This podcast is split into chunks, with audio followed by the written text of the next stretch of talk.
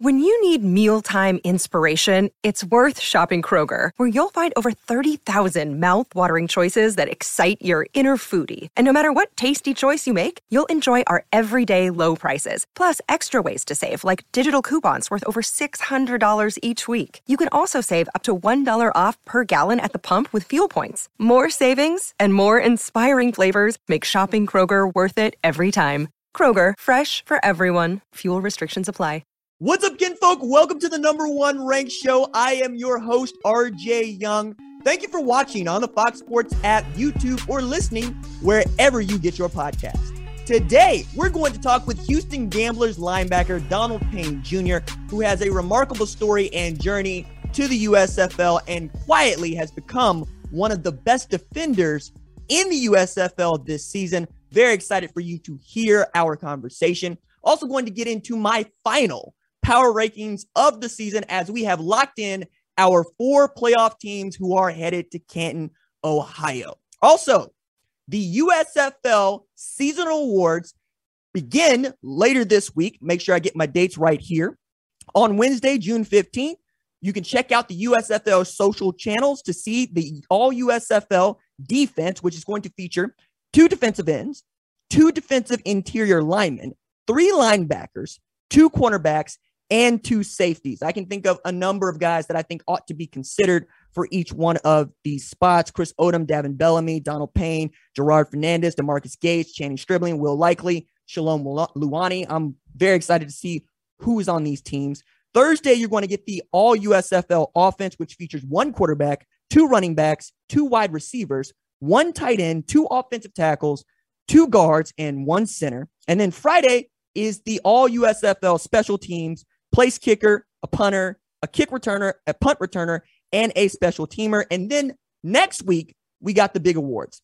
We have Sportsman of the Year, Coach of the Year, Offensive Player of the Year, Defensive Player of the Year, and Most Valuable Player. Those last three will be selected from the all USFL teams. Again, check out all of the USFL's social channels Instagram, Facebook, Twitter, Discord, wherever it is that you like to consume your USFL content. And then next week, I will tell you who I think ought to win DPOY, ORY, also Coach of the Year. These uh, are all also going to be not, like, I don't pick these. I should make that very clear. None of the media pick these. I didn't pick anybody or did or not pick somebody for USFL team. These are coming from the eight coaches. I feel like those are the guys that are most qualified to put people on all USFL teams, select offensive player of the year, defensive player of the year, coach of the year, and most valuable player. It feels kind of airtight to me on that. All right. So be on the lookout for those things. But right now, let's go talk to Houston Gamblers linebacker Donald Payne. And I'm pleased to be joined by Houston Gamblers linebacker Donald Payne Jr. Donald, how you doing? I'm doing well, doing well, RJ. I appreciate you taking the time to join us here on the USFL Spotlight show. And I want to ask just off the rip, how does it feel to be on the team that was the first to beat the Birmingham Stallions in Birmingham in front of Birmingham fans? Uh, great, great feeling. You know, we had to give them, we had to give them their first loss. You know, we had to, we had to knock them off their pedestal real quick. So that was always, that was nice of it. It's been a journey for you to come to the USFL, to get to the USFL. I want to pivot to Stetson, right, to the NFL. But when did you first learn that you would be the first player from Stetson University to play in the NFL? Um, I didn't know at all actually until going into my senior year. You know, I was just out there playing ball, you know, enjoying it. Stetson's a small D1 AA school. Yeah, there's no athletic scholarships. It's like Ivy League, you know. So, you know, a lot of people uh, I, I, mean, I had great stats, great career there, and everything. But you know, it's a small school, no scholarship, so you know, we weren't getting the NFL scouts that I practiced like that and stuff like that. But you know, going into my senior year, my coach said if I really, you know, put my mind to it and you know, go all in, you know, I could have a chance at the next level. And then uh, after my senior year, I, I basically said, you know, during my senior year, I basically said, "Hey, look, I can I can take this to the next level, and I can make this a career. I can make this a lifelong dream." So, I think it's remarkable that one of the things that I can count on if I see Donald Payne Jr.'s name is that it's going to be high up there when we come to tackles. And I want to get into that in a bit. But among special team players, you racked up the third most tackles in the NFL in 2017 as a Jacksonville Jaguar. What did you learn from playing special teams on the NFL or in the NFL? Excuse me. Um, it's people always talk about offense and defense all the time, but the special teams is, is the third wave, and uh, it's a special wave. And uh, my coach from Stetson, uh, his name was Kiwaukee Thomas. He played for the Jacksonville Jaguars for for a while, uh, cornerback for them. He basically said he stuck in the league and was able to stay in the league for being a great special teams player, being able to sit in a meeting room and know if you can run down on kickoff, make um, make blocks in the open field, then you're gonna have a chance to stick in the NFL, a chance to make you know some real money. So I kind of honed, honed in on that and basically said, hey, I'm a I'm a smaller linebacker with speed hey, that's what special teams for linebackers that can hit and run down the field, you know. So I enjoy, you know, running down on special teams for the Jags for my, my, my time there. You know, it was a great time. Got to play in the AFC championship game. But uh, of course, Tom Brady had to, you know, spoil out, spoil it for us and, you know, beat beat us in 2017. So that, that was kind of bad though. But other than that, it was it was been a great hey man, you're not the only person that got a Tom Brady fishing story. Like it's it's a lot of folks out there that got a Tom Brady fishing story.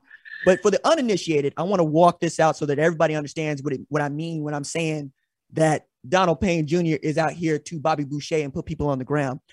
You went over 100 tackles this season against Birmingham, right? Which means that you got to 100 tackles in nine games, which is ridiculous, uh, or eight games, excuse me, which is ridiculous. But it also means that you've had 100 tackles in every season that you have played entirely, going back to high school, man. And to lay this out for folks, right?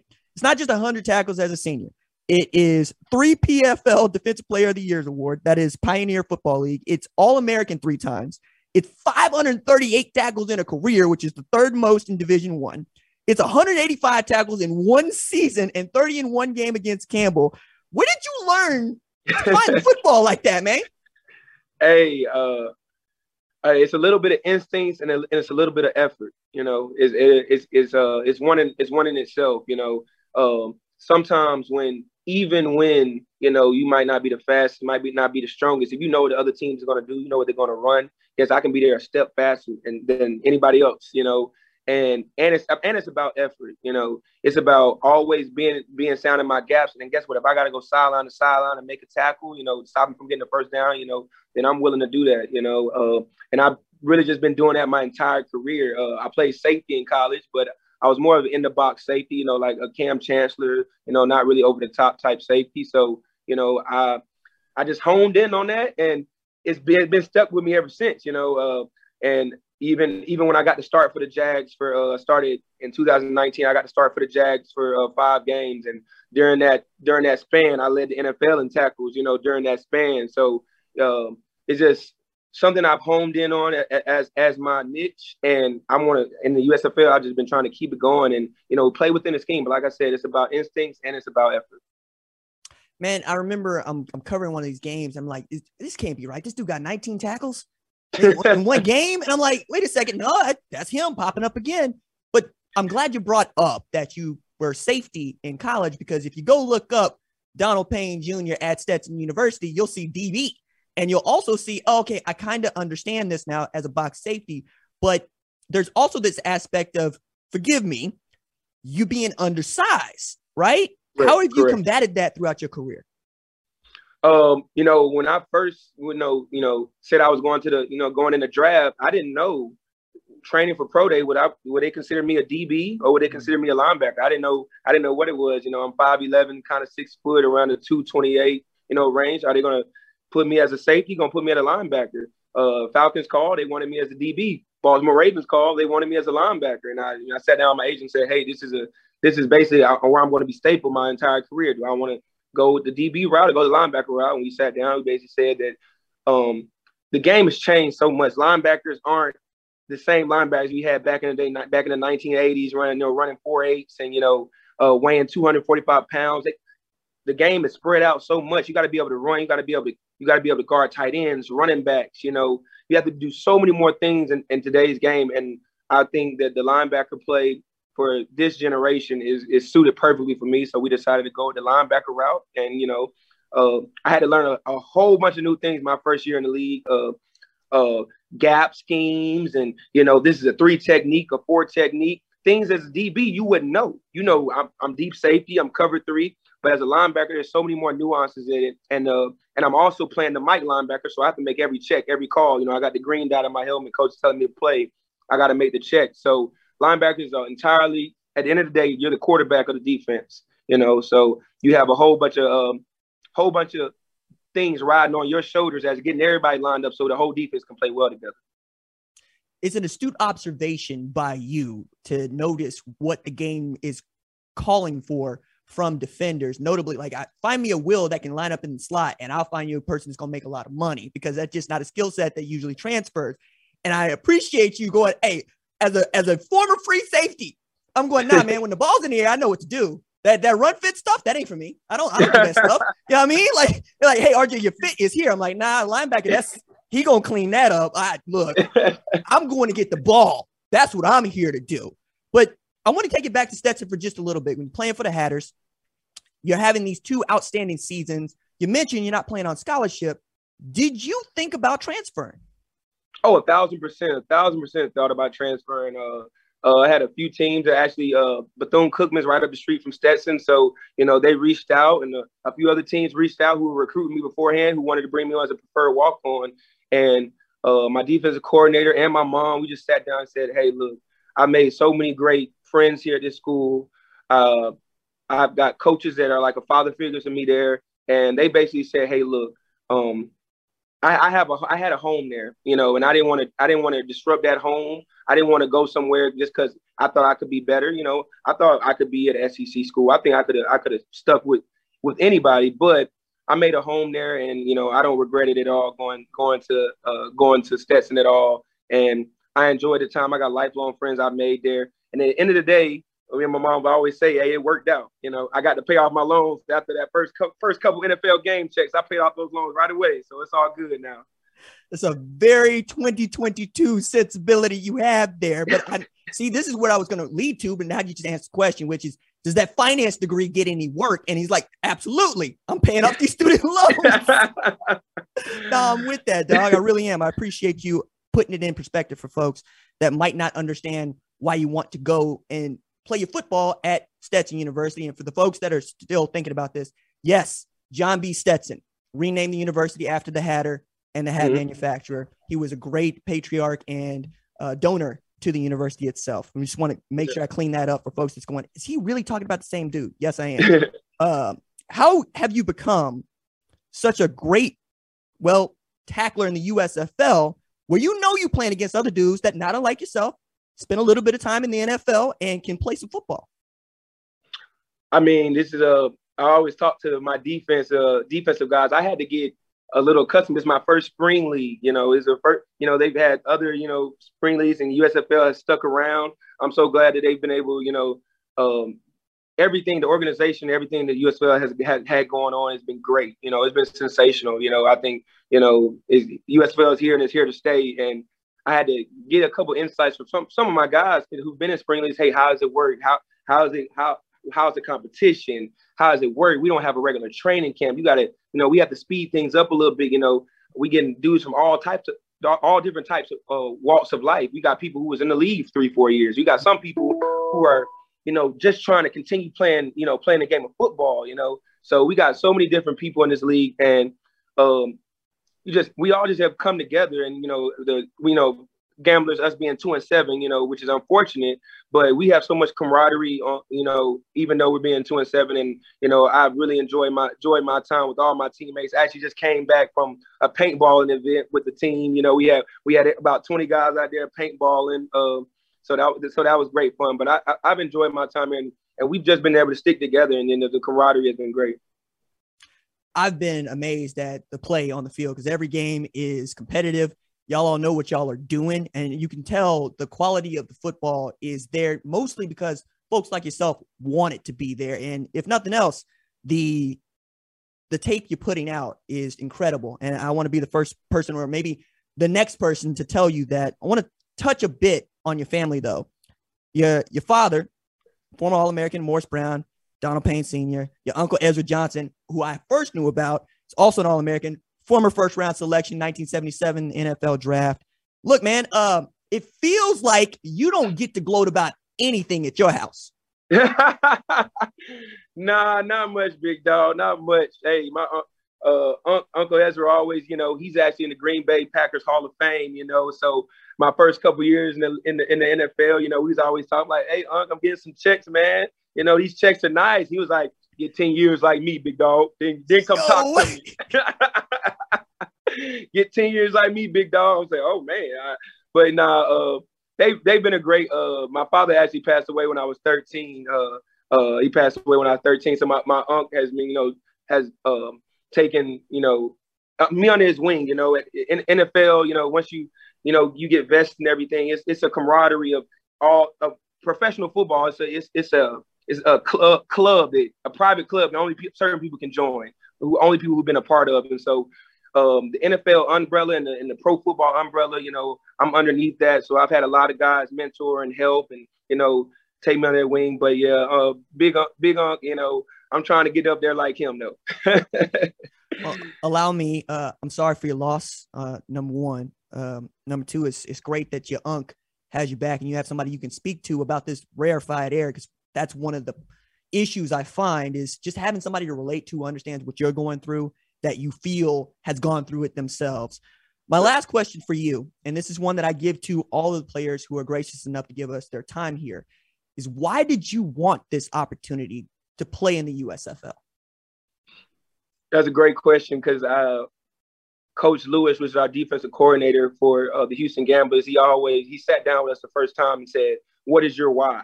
Mm-hmm. Because everybody has to have has to have a why there in this, and everybody's why is different. You know, everybody everybody's different. Hey, I need to provide for my family. I need to, you know, show them that you know I'm still the player, same player I am. I was injured, so uh, but my specific why was, you know, um, I really just wanted an opportunity, and I'm glad the USFL has given me the opportunity to to show what I've been able to do my entire career and say and say I'm the exact same player I was.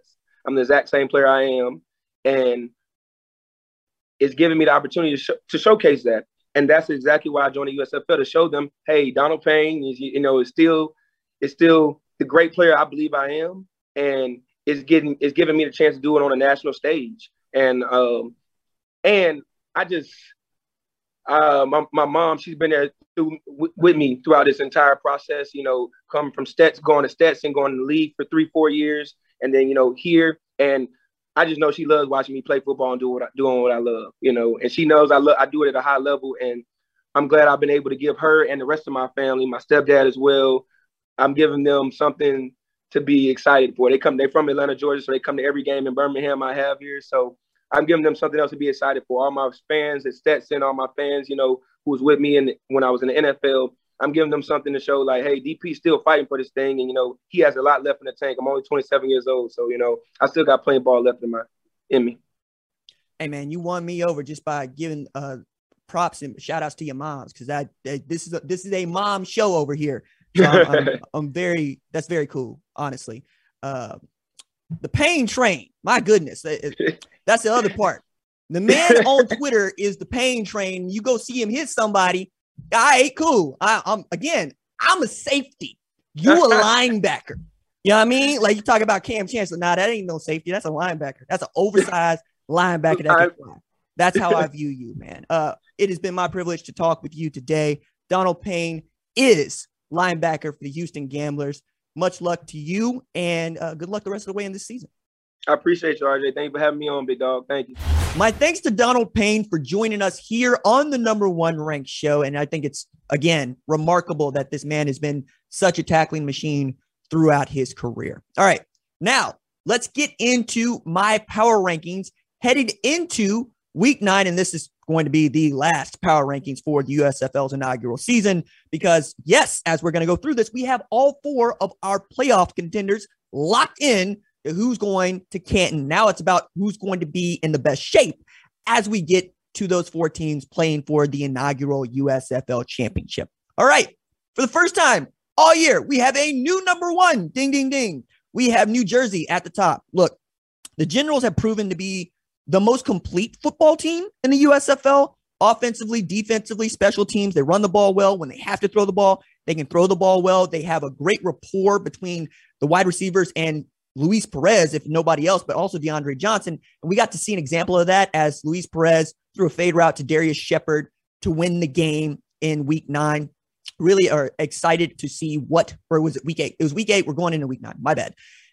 I'm excited to see that relationship continue to grow. And I also understand what they have in Trey Williams and Darius Shepherd. And shout out to that offensive line that has been doing yeoman's work.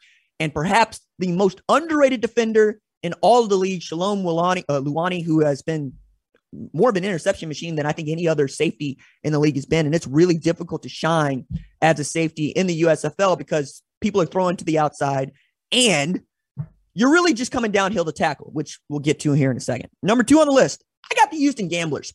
Look, you become the first team to knock off the undefeated team, the last undefeated team. As we're getting toward the end of the regular season, you shoot to the power uh, top of the power rankings because that's what we're talking about, right? What did you look like the week prior? Now, the Gamblers still haven't figured out how to score a bunch of points, especially with Kevin Sumlin being the play caller and the head coach. I just expected them to go up there and score 40 every game, and it hasn't been the way of it. The Gamblers have been defensively brilliant and remarkably sound. I would add here, you have the sack leader in Chris Odom at defensive end. You have Reggie Northrup that makes everything go in the middle. You have Will Likely on the outside, who's, if not the best, the second best corner in all of the USFL. And of course, you got Donald Payne, who is a tackling machine. He knows where the ball is, he knows where the ball carrier is, and he puts that person on the ground. And you were able to do that against a team that, quite frankly, we all thought would just hand you your head in one way or another. And that's just not the way that it went. Now, number three, Birmingham Stallions. They have looked shaky for the past month, right? We thought that they found something when they got Bo Scarborough more involved to the offense, and they did, right? They found a tailback that they could hand the ball to in the fourth quarter and run out the clock. But they still are getting in their own way. Slow starts for this team have been a killer. And if you go into the playoffs, you're probably playing a team that can take advantage of that slow start. They also got to see great play out of J'Mar Smith late, but J'Mar Smith also threw the interception that ended the game to Micah Abernathy. And Micah Abernathy is also one of those guys that is coming on strong in the latter part of the season. But the Stallions also statistically were destroying Houston, and that makes it difficult if you're not watching the football game. To which I thought Skip Holtz has the quote of the year so far in a post game press conference when he says, statistics, excuse me, let me say this again. Statistics are for losers, which I kind of enjoy, but I also am like, yeah, I see what you mean. So they lost the field position battle. Like they got, well, destroyed on special teams. Like Houston's punt team was just going at them and they could not get out of their own way. You're also looking at a team that was more or less able to say, okay, you want to run the ball? Cool. We'll stop you. That's fine. Give us the ball back. We probably won't do much with it, but you're not going to score if we got the ball. And that's a great way to beat the Birmingham Stallions. It's another way of saying if you can score, you have an opportunity, but that's been so difficult for them, even as they have what I think is the best duo of linebackers in the USFL, though Reggie Northrup and Donald Payne might have something to say about that. Scooby Wright, Demarcus Gates have been awesome all year long, right? And when those two dudes are on, they're very difficult to stop. And if you can get Bo Scarborough and CJ Marable back to what they were a couple weeks ago, you'll be okay. But 57 rush yards on 20 rushes, that ain't gonna cut it. That ain't gonna cut. That ain't gonna cut it, especially when J'Mar Smith is throwing for 260. Like you got to get something out of your run game, and that's who this team is. They run the ball, they play defense. Number four here, I have the Philadelphia Stars. Now, following a shaky start against Pittsburgh, who has been not great, we saw Bart Andrus pull starter Case Cookus for KJ Costello, who once played quarterback at Stanford and Mississippi State, which is kind of wild. But neither one of those dudes looked any good against what I've always thought is a good Pittsburgh Maulers defense. Like Jared Horton doesn't get enough credit for just how good his defense has been because they haven't won that many games. They've won one, in fact, and they've been held back by their own quarterback play. But when you weren't able to pass the ball, you were able to get Matt Colburn involved, and he had 13 touches for 101 yards plus a TD from 51 yards out. This is significant because Andrus's offense is built to showcase the quarterback and the wide receivers. They like to throw the ball around. So if you're getting something out of your running game, that's just a bonus. And that's a dangerous team to play going into the USF play, uh, USFL playoffs if Case Cookus is on, right? And Matt Colburn keeps being hot. They've also got some outstanding wide receivers that I really like in Bug Howard, who's tight end, but I call him a wide receiver, right? You also got uh, Jordan Sewell, who's been outstanding. But more to the point here, Channing Stribling has created a no fly zone, and Jordan Moore has turned himself into really the heart of that defense. If those things stay consistent, I feel good about my preseason dark horse pick. That is Philadelphia to win the USFL championship. Bart Andrus has demonstrated he knows how to play this game. He knows how to take advantage of the unique USFL rules, and he is unafraid to challenge his opponents uh, through the air and on the ground wherever he thinks he can get an edge. Number five here, I got New Orleans Breakers, who picked up the last playoff spot that was available this past week with a win against the Tampa Bay Bandits. Now, they've been great defensively, particularly with Gerard Fernandez and Davin Bellamy, right? They got great play out of Reggie Howard, defensive tackle, who was released by the Michigan Panthers just the week prior. Now, or excuse me, not Panthers, the Bandits the week prior because he played against the Bandits. And the Breakers quietly have been really good about picking up recently released players from the team they're going to play that week. Like they did this with Shea Patterson and the Michigan Panthers, and they've done it with Reggie Howard and the Tampa Bay Bandits. But they got a hole at quarterback that I just not did not expect them to have because Kyle Sloter was playing outstanding football through the first half of the season. Since then, he hasn't looked like the guy that he's demonstrated himself to be capable of being. He's thrown more interceptions now than he has touchdown passes 11 INTs to nine TDs. He got the hook early in the first half against Tampa. They put in Tulsa quarterback Zach Smith, who played well, then suffered an arm injury, and they went back to Sloter. Sloter still managed to throw an interception despite not really getting that many opportunities to throw the football around. Like he had like 12 attempts total. It's just not a good look. So Larry Fedora's got to be just beside himself trying to figure out what to do at quarterback. Now, he said in the post game press, conference that Kyle Sloter is going to be their starter, but he also said we got to take into account who's healthy. And he also, eh, also said that Zach Smith could have gone back in the game if they needed him to do that. I think he's trying to let Sloter be the guy and get himself out of this slump. But I can't have a quarterback back there that's going to throw the ball to the other team and expect to win football games because Fedora's been the first person to point this out. We shouldn't be in this position. We are playing good enough football to win games by double digits, and we're just not doing it. We're making it harder on ourselves than it has to be. But this team is also, like Philadelphia, very dangerous if both sides, offense and defense, are playing good football. And they got outstanding skill players offensively. You just got to get in the ball. Johnny Dixon being one of those dudes that they try to get involved. Jordan Ellis late, Anthony Jones late, right? We've been really fortunate to get to see some of these guys play football and see how good they can be. I think if they get the quarterback situation under control before they head to Canton, they're they're dangerous. They're dangerous, right? So now we get into our last three teams to mention here, all teams that aren't going to make the playoffs. Uh, so we'll go with I think I got Michigan at number six, right? Uh, just hadn't gone well for them. They've started, not started, they played a fourth different quarterback in Matt Bray. They also played Josh Love. They played Paxton Lynch. They played Shea Patterson. They just haven't been able to find out something that works really well for them. And Jeff Fisher's squad had an opportunity to beat the Generals until Darius Shepherd went over the top and caught a fade route that ended up winning the Generals the game. They've just been unlucky all year. It's not that they're a bad football team by any stretch. I mean, they had a 60 yarder from uh, kicker. They had a two point conversion in regulation and they got the game into overtime against a playoff team in the Breakers and they just came up short. I'd really like to see what this team looks like going into year two. I'm sure that there are a lot of learns that Jeff Fisher and his group can take from this, but uh, you want to have more than one win. That's, I mean, that's the landscape. Number seven on the list here for me is Tampa Bay. As good as Jordan Ta'amu has been at times, he's also been Jekyll and Hyde there. He's, it's been bad, right? So he went 22 of 39 for 288 with a TD, but he also threw two INTs.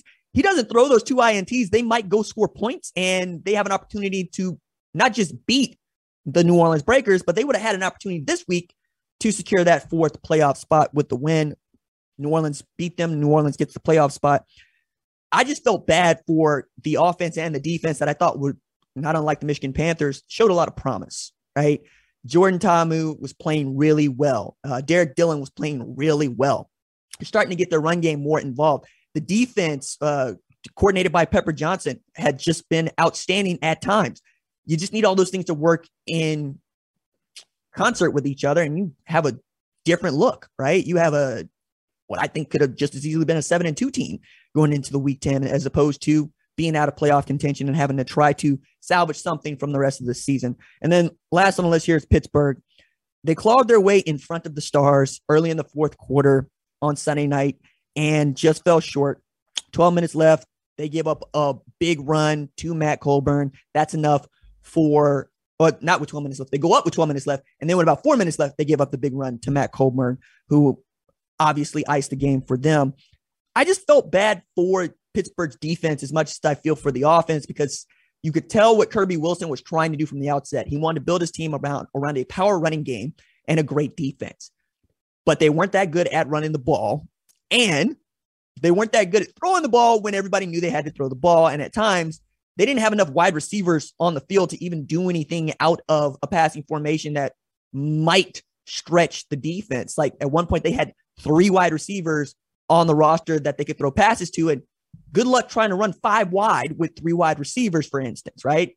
Don't know that that was in Kirby Wilson's playbook, but now that you've seen the many looks and the many ways in which you have to attack USFL defenses, I'm sure Kirby Wilson's going to take a lot from this experience. Again, I just want to point out that the defense for the Maulers was outstanding. The Stars want to throw the football a bunch. They threw it 23 times. They completed just nine for 131 yards with a T or with an INT and zero TDs. That is an outstanding performance from the Pittsburgh Mauler defense. And that's kind of been my takeaway from this entire group of teams. These eight teams are really good, and we've seen very close games, and we've seen the margins are simply that thin, but wins and losses are the wins and losses. And we have our four teams headed to Canton. They are the Birmingham Stallions, New Orleans Breakers, the New Jersey Generals, and of course the Philadelphia Stars. I'm excited to see which one of those teams can play and win the USFL championship. All right, that is it for me. Doses.